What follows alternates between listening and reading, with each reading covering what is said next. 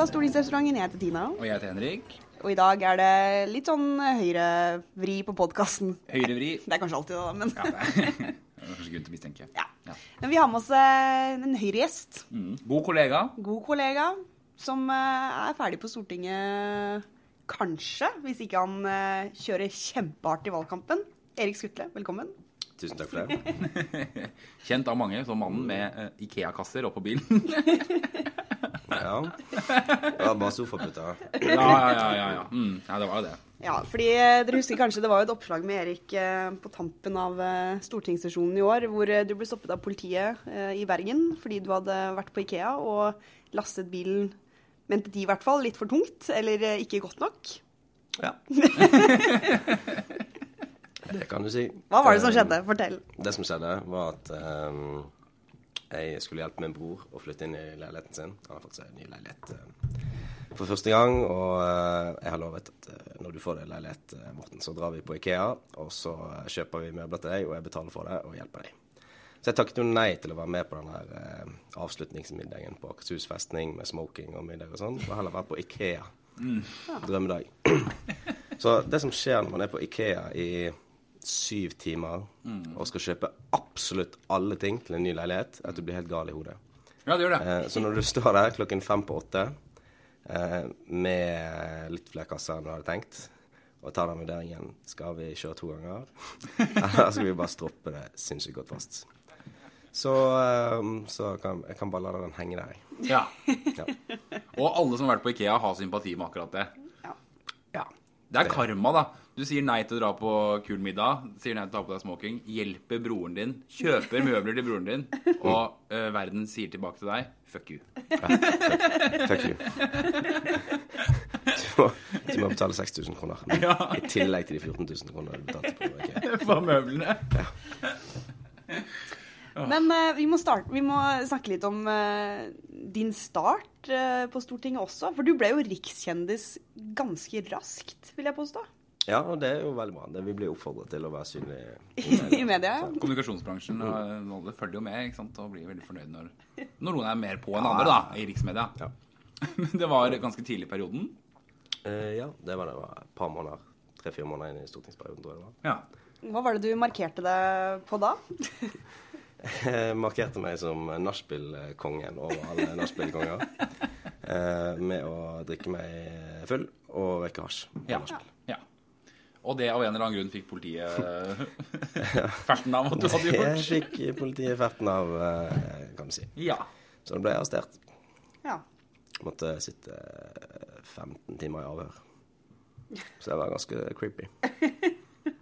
Altså ikke på, Nå skal ikke vi Narkotika er alvorlig, alt det der, men 15 timer i avhør for å røyke hasj på nachspiel? ikke det litt uh, rart? Ja, det var litt strengt, syns jeg. Ja. Um, men OK, det var, det var en dum ting.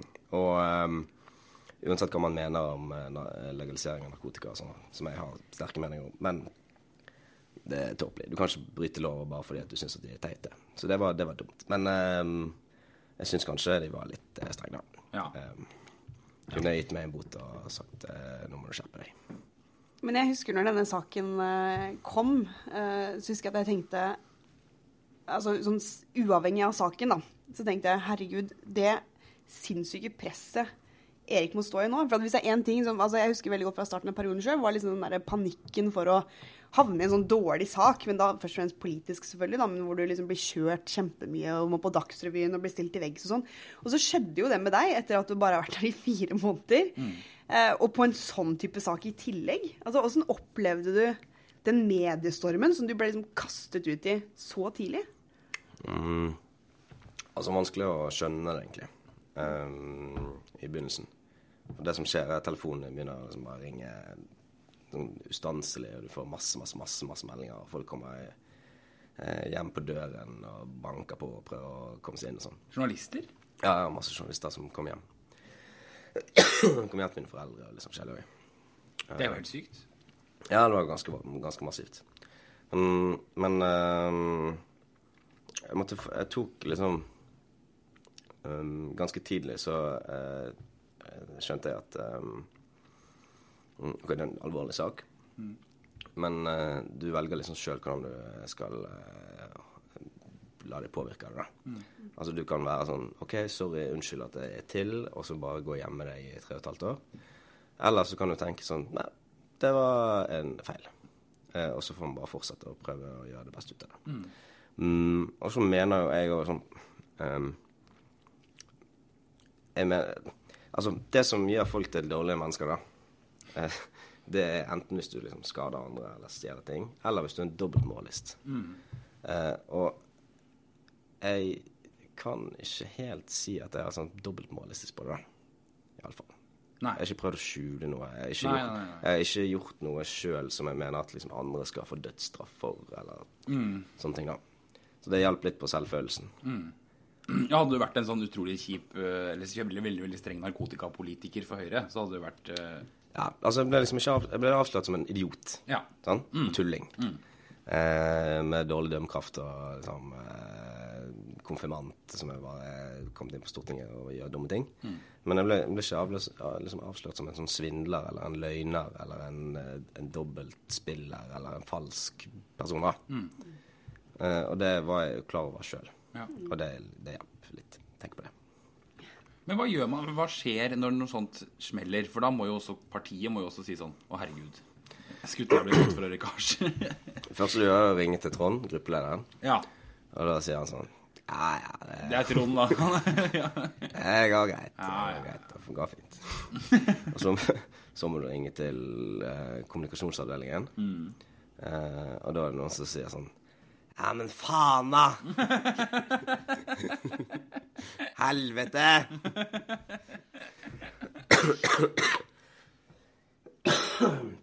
og så må du snakke mer med dem, og så må du må finne ut hva du skal gjøre. da. Og sånn, I veldig sånn alvorlige saker så er det sånn Da må man sende ut en pressemelding ganske kjapt. Legge seg flat. Eh, og det var jo òg ektefølt. Men det, er liksom, det skal man da gjøre. Og så eh, må man ligge lavt en periode. Og så må man ta et oppgjør med det sånn på ordentlig. Når ting har roet seg litt ned. Ja. Og det var nøyaktig det vi gjorde. Sendte pressmelding, Sa dette var forferdelig dumt. Mm, og så gikk det en uke, og så hadde vi en runde med Da vi var i Dagsrevyen og i en del store aviser og liksom snakket ut om den tunge tiden. ja, stemmer du var på Dagsrevyen live? Ja. Men Hvordan var det? Hvor nervøs var du da, når du satt der? Ehm, var, jeg var faktisk ikke så veldig nervøs. For at, eh, hos NRK så var de veldig, de var veldig flinke. Um, og jeg traff eh, han som var um, eh, han som, nå var, han som nå er kommunikasjonssjef i Høyre, Rune Alstadsæter, han var sjef for den Dagsrevyen-sendingen. Ja. Eh, og han var eh, der oppe, tok imot meg og var veldig sånn Det var klem og kaffe og liksom bare Dette går fint. Vi er ikke Vår plan i dag er å ikke plage deg. Det er bare å la deg få si det du vil si. Og da var det sånn greit. Det er, sånn gå men det er veldig rar, det må jo være, føles veldig rart, den dynamikken fra pressen skal Først så skal de åpenbart ta deg eller et eller annet. Jeg vet ikke hva de skal for noe, siden de står på døra di og ringer og sånn. Og så skal de liksom bygge deg opp igjen etterpå? Ja, altså ehm, Jeg tror pressen først og fremst er bare ute etter å ehm, lage de nyhetene som de tror folk vil ha. Ja. Og med en gang det er en, en sånn skandale, så er det å bare få ut mest mulig informasjon. Mm.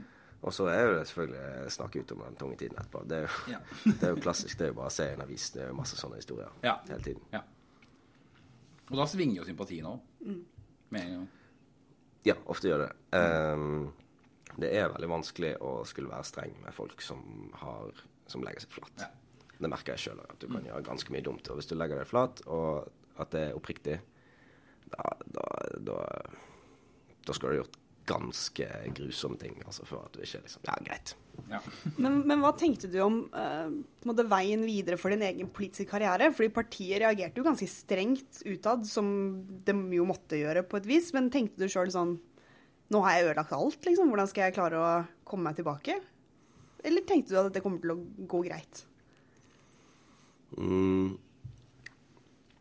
Den- I begynnelsen så tenkte jeg litt sånn ah, Shit, dette er ikke særlig bra. Det var sånn akkurat med en gang, når liksom blitt sluppet fri av politiet. Mm.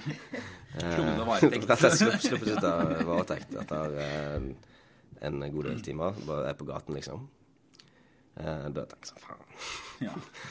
Eh, kjipt. Så, men eh, så går det litt tid, da.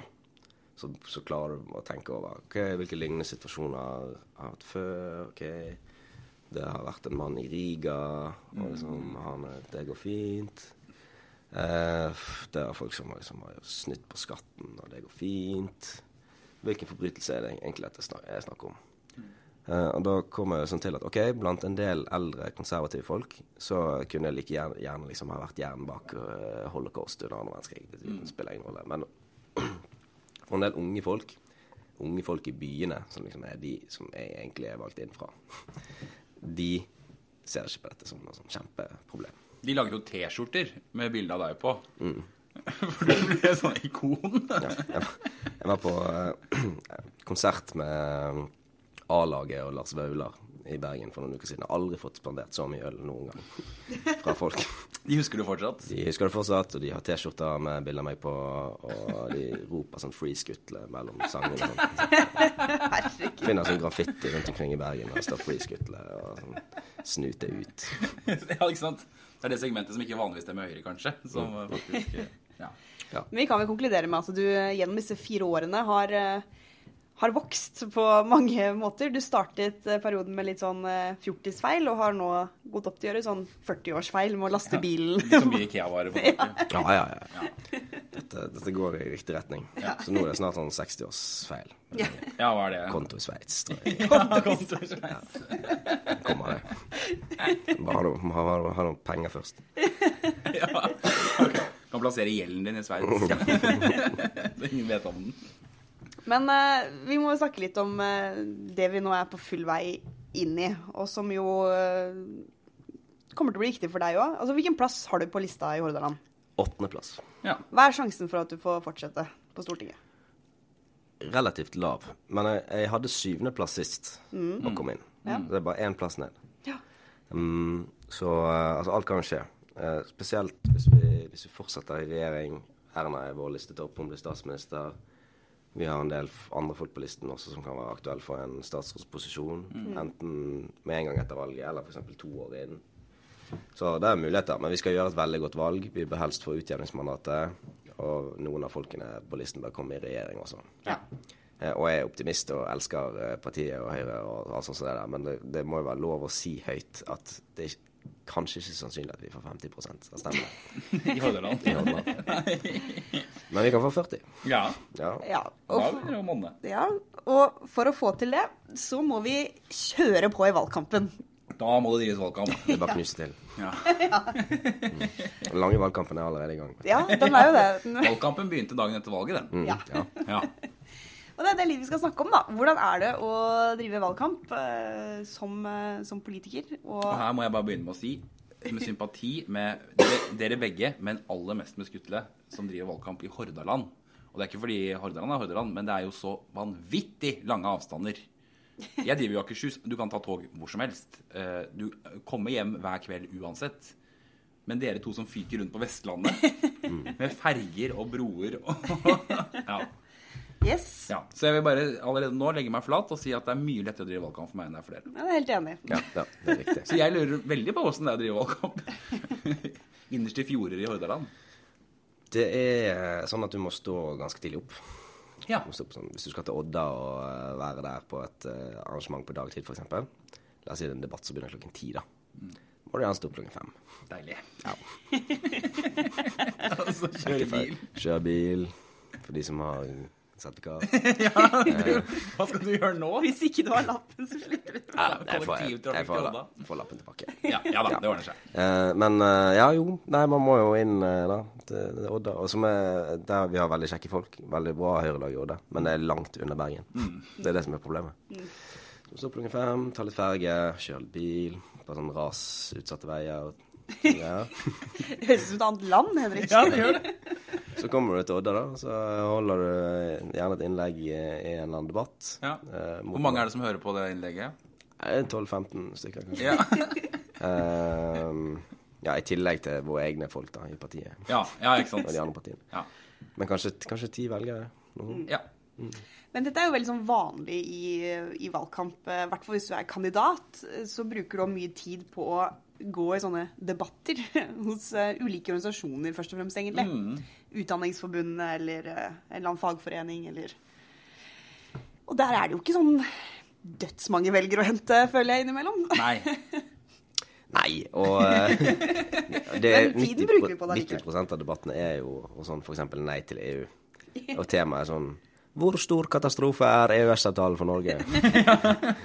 Bare masse kommunister og bønder som sitter og ser på.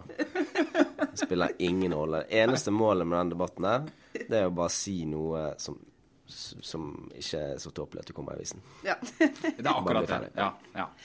Det er der man kan Jeg liker nesten litt å gå i sånne debatter. For hvis jeg ikke har noen ting å tape, så kan jeg jo bare si det akkurat som det er.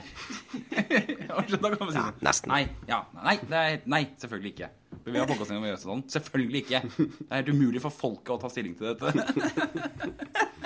Det er altfor komplisert. Men er det noen av dere som husker kanskje den, den særeste debatten dere har vært i i en valgkamp? Åh.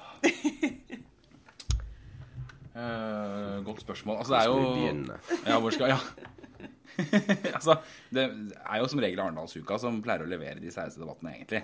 ja, det, Ja, for dette der er det veldig mange organisasjoner som er, fordi at de har skjønt at de, liksom, det er det stedet å være hvis man skal være noe i norsk politikk eller norsk offentlig debatt. Og så vet ikke de helt hva de skal debattere. Så det blir et slags sånn, sånn Hva skal vi leve av etter oljen? Sånn, noe om det grønne skiftet og likestilling. Eh, som jo er en debatt på Arendalsuka. Ja. ja, selvfølgelig er det det. Eller noen sånn helt absurde greier. Sånn skal kvoten på kystfiske økes fra 360 tonn til Ja. 370 tonn? Vi tar debatten. For, for det, men det er litt sånn på, på mange måter er det det vakre med valgkamp òg, men det er liksom det er ikke et eneste tema som er for smått. På et Nei, virkelig ikke. Og det forventes at du skal kunne alt. Du skal kunne gå i en hva som helst, hvilken som helst debatt. I hvert fall i hjemfylket ditt. Og ha sterke meninger og kunnskap om ja, fiskekvote, da, hvis det er det som er Ja, jeg har vært eh, på en debatt uh, i Bergen der hele temaet var om vi skulle ha et gangfelt eller ikke på en veistrekning. Ja, Kjempespennende. Kjempetrolig. Så liksom der vi ordentlig får litt politisk, ideologisk meningsbrytning. Ja, det er deilig. Det er deilig. Men så er det ofte da enten en kommune eller lokalavis som arrangerer sånn folkemøte på torget. Ja, ja. med litt sånn dårlige mikrofoner. altså høyttalere som piper hele tiden. Og det er jo ingen som Tvert imot. Det er jo måten å rydde et torg på. Det er å sette opp en sånn debatt. Folk løper jo vekk. De går jo store ringer rundt. De vil jo ikke høre på dette her. Men jeg hadde en sånn opplevelse for noen uker siden i, hjemme i, i Stavanger og Sandnes, eh, hvor da Børge Brende kom. Og da hadde vi satt opp sånne mikrofoner på torget, da, både i Langgata i Sandnes og eh, på torget i Stavanger. Og jeg var da, jeg skulle være der for jeg skulle spørre ut Børge. Men for de som kjenner Børge, så vet man at han, eh, han kan holde ordet lenge, han. Han trenger liksom ikke så mye spørsmål for å holde det gående.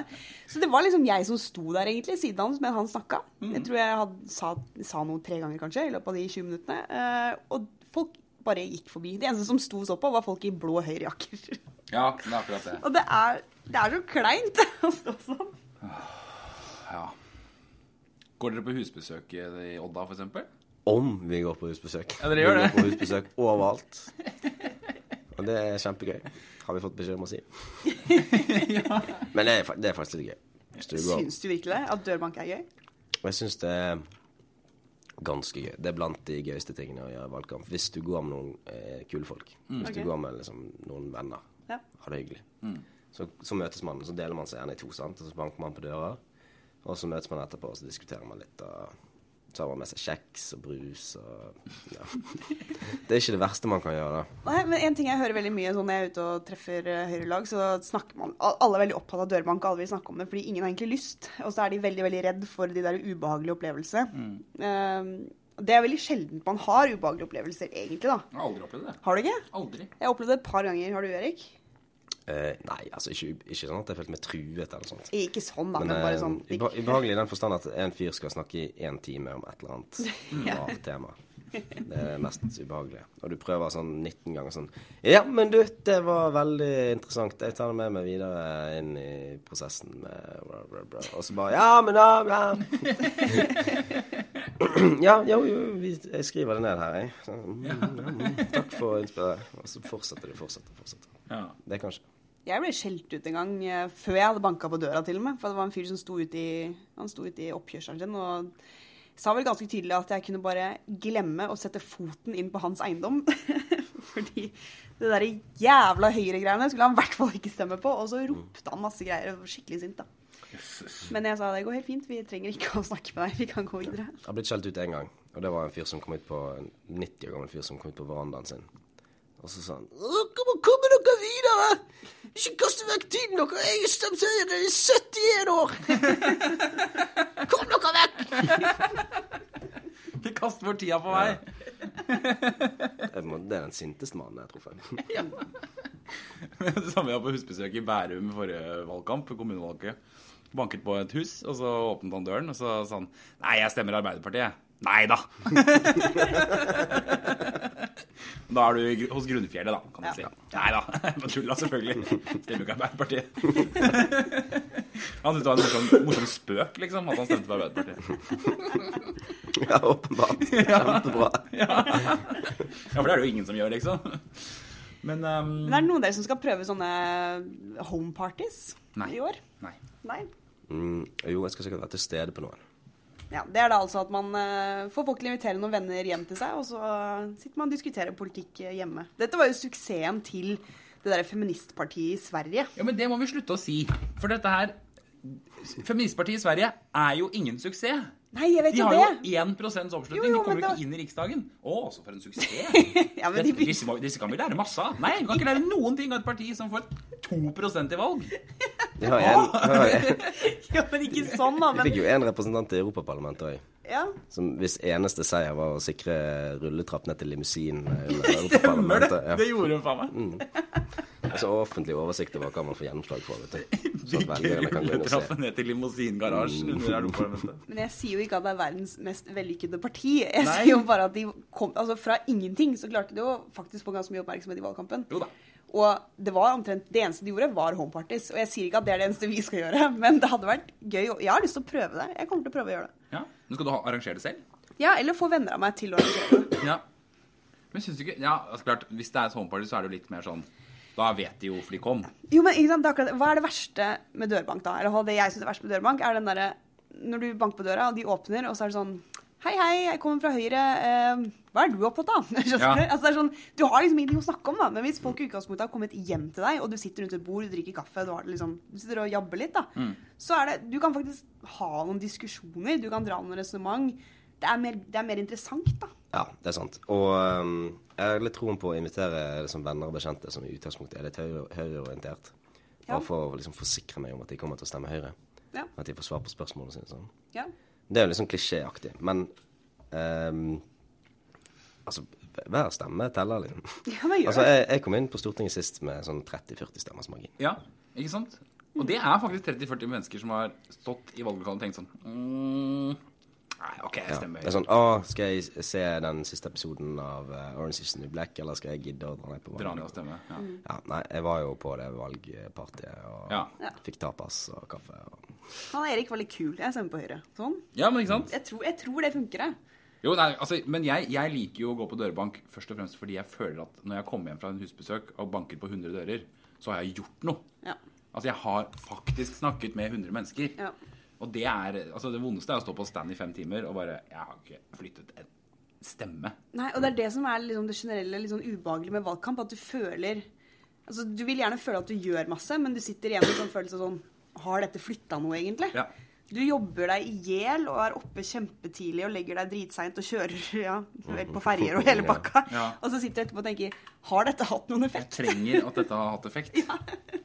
Og så sitter du og hører, sitter i bilen, og så er det sånn Høyre stupar på fersk måling. Faen. Faen! Jeg banker flere dører, da.